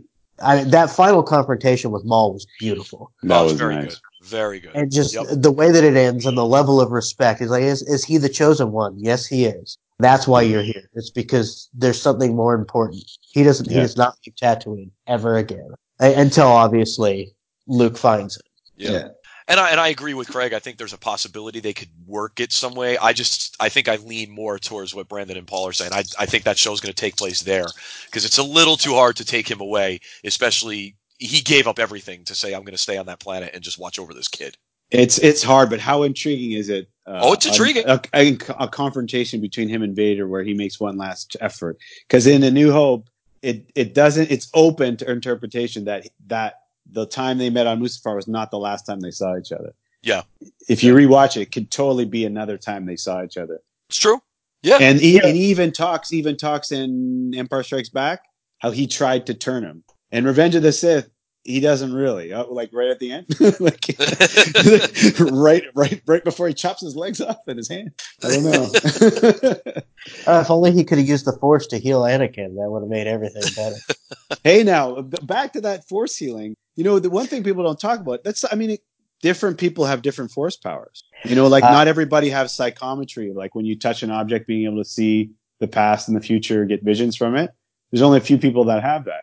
So the healing is could be the same sort of way, right? Some Well, people have for- certain force powers. sorcery too. Like Yeah, there's uh, different powers that people have. Darth, So Darth Zannah that doesn't- whole yeah, the whole argument thing. that people are like, oh, the healing destroys everything. It doesn't work for me. The different people have different force powers. And they It, it doesn't write. destroy anything. It, it was. It's a little convenient, but Of course, yeah. Oh yeah, What- it's convenient, but yeah. here's the thing that I will say: in the Mandalorian, when the child healed him, I was like, "When the fuck did that become a thing?" And then the next day, I watched Rise of Skywalker. and I was like, "Oh, that's why." It doesn't. That doesn't seem like a stretch to me. I've seen it in in Legends. It's been around. There's other people that have force healing, and it seems like such a thing a Jedi would be able to do to me. It seems very natural. It does to me too, and then, and what they do a lot in Star Wars is the individual writers or whatever they'll they'll freaking make shit up. They'll just, oh well, the force you know, force users can do this, and then in the prequel series, the, the freaking Jedi were almost like Superman. I mean, they were ridiculous in what they could do. Uh, so the, like different writers and different creators stretch the Yeah. force to be able to fit their story. So But- I know where Brandon's coming from. Absolutely, it is definitely. Go ahead. But to me, in the hands of Disney, this says we can we can make stakes without having to stick to them because oh, we can stab Kylo Ren and you think he's dead. Whoop, nope, we can heal him. We just didn't. Mhm. We just healed him instead. Yeah, that's, It's- that's a fair can- criticism. That's a you fair. can give the audience this idea that something tragic just happened, and then you can immediately undo it. It is the, and to me that's the the issue with you know a lot of what happens in the MCU is you just you never feel Yeah. like any it matters because they can always just change it. They can always Yeah, I bring agree with that. back. They can always do it, and now the Jedi can just randomly heal people. Uh, I think the whole. I think someone bringing somebody back to life. I think they did set it out that that would actually you'd have to drain your own life to do that. The healing Yeah, of I him agree. the first time is not a death blow. Like that's eventually going to kill him. That one through the stomach, but he's not Yeah. dead yet. It wasn't through his heart. Like, and then in the end, when Kylo brings Rey back, that's he's got to give himself up completely to do that. So that's there are some stakes to it. Yeah, they hinted at like a piece of her life force or whatever disappearing. Right. Like injuries is one. Like she's healing injuries. She's not bringing people back from the dead. Bringing back people back from the dead is going way too far. Unless, yeah, you're giving your own life for it. Like you're giving all your life to that person to, to bring them back. And don't put it past Disney to do that. To to Brandon's point, It- you know what I mean? Like he's got a point. Don't put it past them to do that. It's just that they haven't done that yet, at least. But yeah, don't put it past them. They could possibly do it. it's, Mhm. I just thought it was funny that I, I wondered where force healing became a thing when I saw it on Mandalorian, and then the next day it was in the movie, and I was like, yeah, that makes sense. now. yeah. Oh, I, I, just, I just don't think we. I just don't think we've seen. It's such a huge galaxy. We just because we haven't seen it before doesn't mean it's not out there. I don't think that it's that big of a deal. I just think that it's it's the great eraser in, in Yeah. the wrong It does- hand. It can yeah. always exactly. be. I agree with you. Oh, we could just undo this with force healing. Yeah. Uh, I don't think it's that big of a deal. I, I think that the the concept of it is fine. I just I think I'm more worried about it in the wrong hands yeah. uh, than anything. That's Yeah. that's just my personal opinion. I wasn't Yeah. bugged by in the movie by any means. Right, and that's Uh, why you need someone like George Lucas to always rein it in to say, "Whoa, whoa, whoa, we can do this with that, but you can't do that. you can't go too far with it." Yeah. Good points, guys. Very good points. So let, we're going to get ready to close it out in a, in a couple minutes, but uh, we talked about so much Star Wars stuff. Thank you. I appreciated all of your your input. I really did. Um, and we talked about the different directors and the Star Wars theories that the four of us love to chat about. And at the end of the day, this is The Mandalorian. It's his show. Pedro Pascal, we talked about his performance. We all loved it. What did you think about his arc during the first season? You think he had any character growth whatsoever? Was he the same guy that he was at the end? Did you believe it? Did it seem like it was a little too forced for you? And do you you really you're rooting for him now moving forward into season two? Paul, we'll we'll start with you. Um, yeah, you know, I don't know. I mean, it. Uh, I was probably least sold on the show from the group, right? So in terms of his arc, uh, you know what? You look at what what actually happened in the season. He got a he got a job. It turned out being Baby Yoda, and then he spent the rest of the he, he reneged on his job uh, when he realized he grew he'd grown attached to Baby Yoda, and now he's um, he's running basically right until Yeah. the end, where now you got the guy with the dark saber out of nowhere. Um, you know, I guess if that's an arc, uh, it's it's an arc. I mean, I guess he, he meets he finds some of the other Mandalorians, right? And uh, and then now they've mostly been offed except for the armorer. At least it appears that way. Um, so you know, I don't really have expectations for season two. I, I I'm looking forward to it. I'll watch it. Um, I don't really know where it's going to go. I Mhm. still don't really know much about um, about Moff here and his in his dark saber. Uh, I hope they'll we'll get into where he came from, how he acquired it. Um, I don't know how long you can keep this whole Baby Yoda thing going um, before it loses its appeal. Uh, you know, I never, I didn't really elaborate on that before, but I, um, I don't mind Baby Yoda, but it's not where I would have gone with this series. I mean, I think the thing I, I that I like best about Baby Yoda is that it it it brought my daughter back into watching Star Wars. That was enough to make her want to watch again when Yeah, she'd sort of yeah. fallen, um, she'd lost her interest in Star Wars after the Last Jedi. So, so in that sense, I like Baby Yoda because now she's interested in it again, and it's something we can watch together. Yeah, but you guys can watch it together. Yep. yeah, but Yep. for me, that's not a that's not a narrative choice I would want or choose to, to have this Baby Yoda tagging along for two, three, four, five seasons. So I don't know where you go with that. At what point does it end? I mean, at the rate he's aging, we're gonna, you know, we're gonna be we're gonna be well beyond the sequel trilogy by the time uh, Baby Yoda's you know conversing, right? So 900 um, years, dude. yeah, so I'm not sure where you go with this. It feels. I don't know. I mean, if I was writing this, I wouldn't know where to go. So I'm just gonna wait and see what comes to me. I'll combine then the two questions for you, and I'll do it with the other two guys too. Are you looking forward to season two, or are you kind of like meh? Um, you know, I'm, I'm looking forward to it, but I'm not uh, waiting on the edge of my seat for it. I mean, it's more a curiosity than a, I can't wait to see what happens next. Um, As I was saying, it just doesn't it didn't hit me on the level of Game of Thrones. Um, uh, not even close. Uh, you know, other series have gotten better after their first season. Hopefully, this Yeah. is one. Um, so I'm curious. Uh, you know, I, I, as I say, I still I've never got more than a week behind. That says something. So I'll, That's true. Look, yeah. looking forward to this coming out, uh, watching it, but I'm not, you know, I don't, this isn't the greatest Star Wars I've ever seen, like some people are saying, and this isn't proving that Disney got Star Wars right, because I still think The Rise of Skywalker was better than this. I still think The Force Awakens was better than this. Um, it's fine though. It's okay. It's good. It's good enough to keep me watching. So yeah, I'm looking forward to it, but I'm not, uh, you know, waiting on the edge of my seat for it. Goes back to Brandon's previous point though that more people need to watch Clone Wars. So whoever's listening to us, watch fucking Clone Wars. Jesus. Yes, I'm actually more excited. Goddamn show. I'm more excited about going back and watching Clone Wars than I am about Mandalorian season two, to be quite honest. All of this Disney stuff that's happened in the just in the last two months Yeah. made me want to go back and watch Clone Wars, and I am so happy that I did. As you guys have seen my my, my posts, Yeah. I can't talk about it enough. I just it is so absolutely fantastic. Like Great th- this is the best Star Wars has to offer, and I am happy with that. Yeah. Well, and, and season seven's coming out within the month, right? We're expecting February at some point. So So, yeah, I think at the end of February. February. Yep. Yeah. Yeah. And I'm, we're all Yeah. looking forward to that. People catch a- up on it. Go ahead. That's a short season as well. It is. Uh, yes, that's, short that's only 13 episodes and then, or 12 episodes.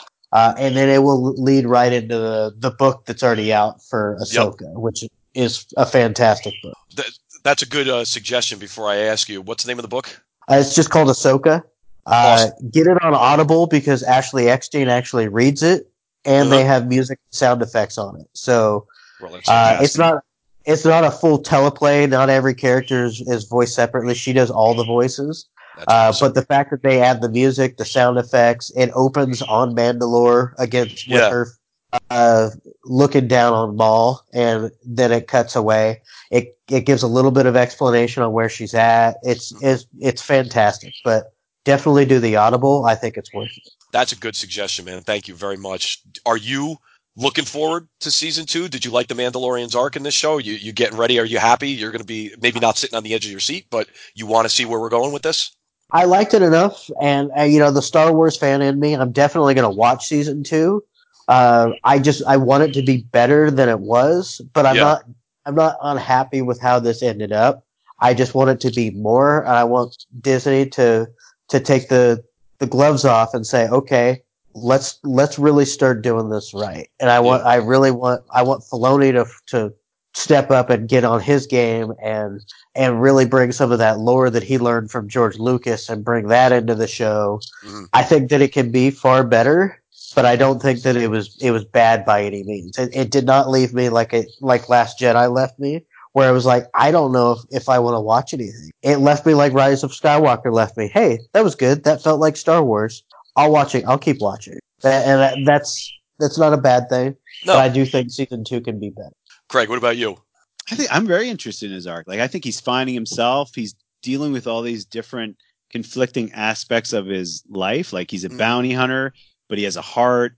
You know, he he sees the connection with uh with the baby Yoda, with the the fact that he was an orphan, and then he hates droids and like starting to at least you know respect one droid. You know, that's a start. Um, you know, people learning to to to see things differently that they have like a stereotype of in their mind you know he's learning to be a father and it's like not something he's prepared for like that's part of life that happens to people and i don't think anyone's really ready until it happens to them which he's going through.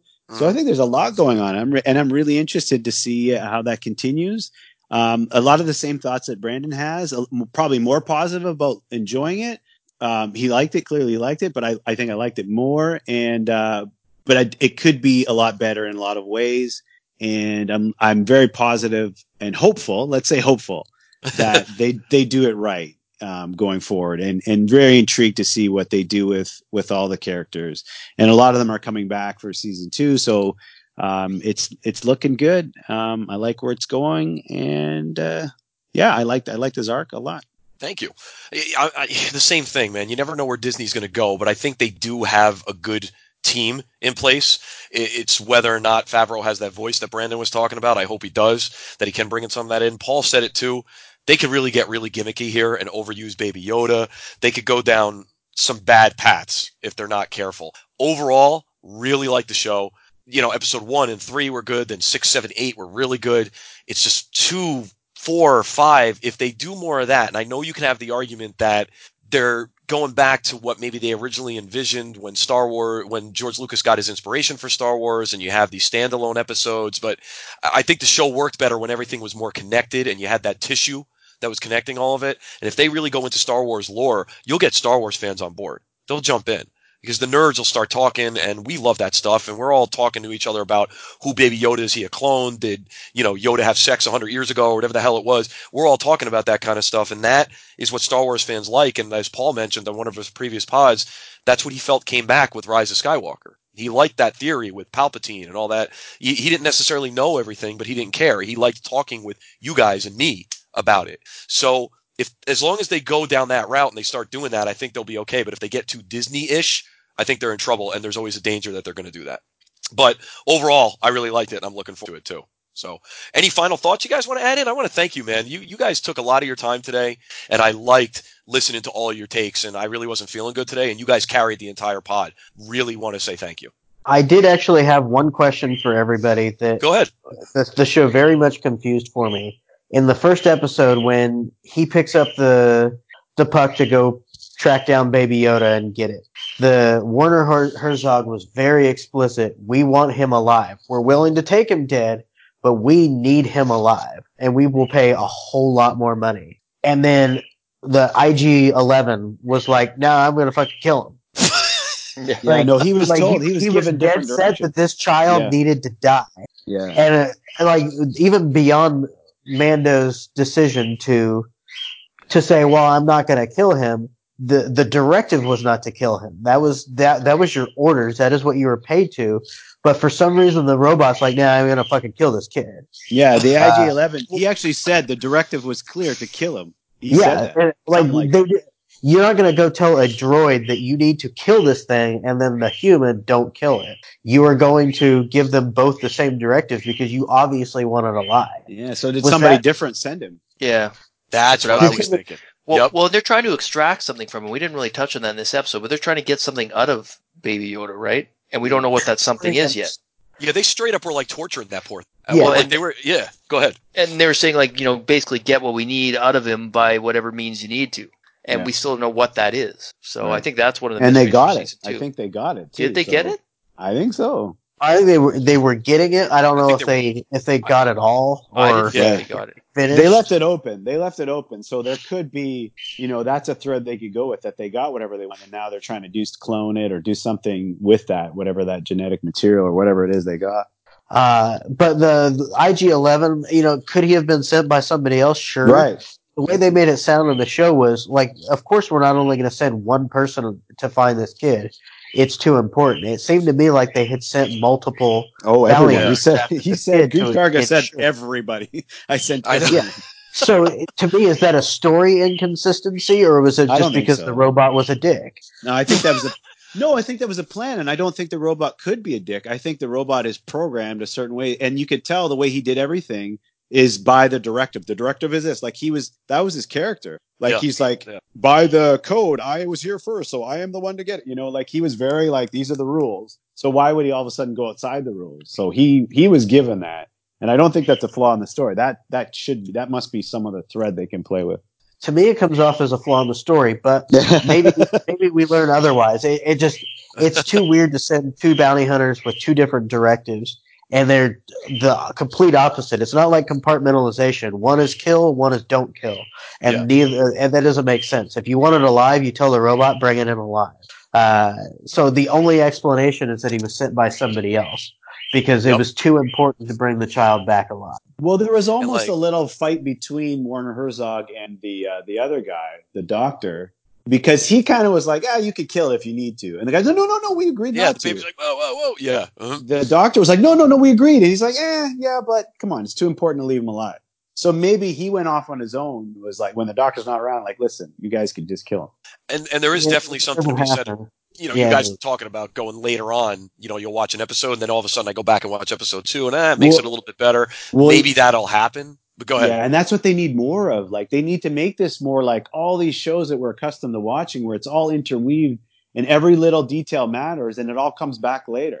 So hopefully that is one of those things that's planted like that, because I think that's one problem we all have with the show is there's not enough of that. Yeah, yeah. But to Brandon's point, that's why it could come off as a fuck up.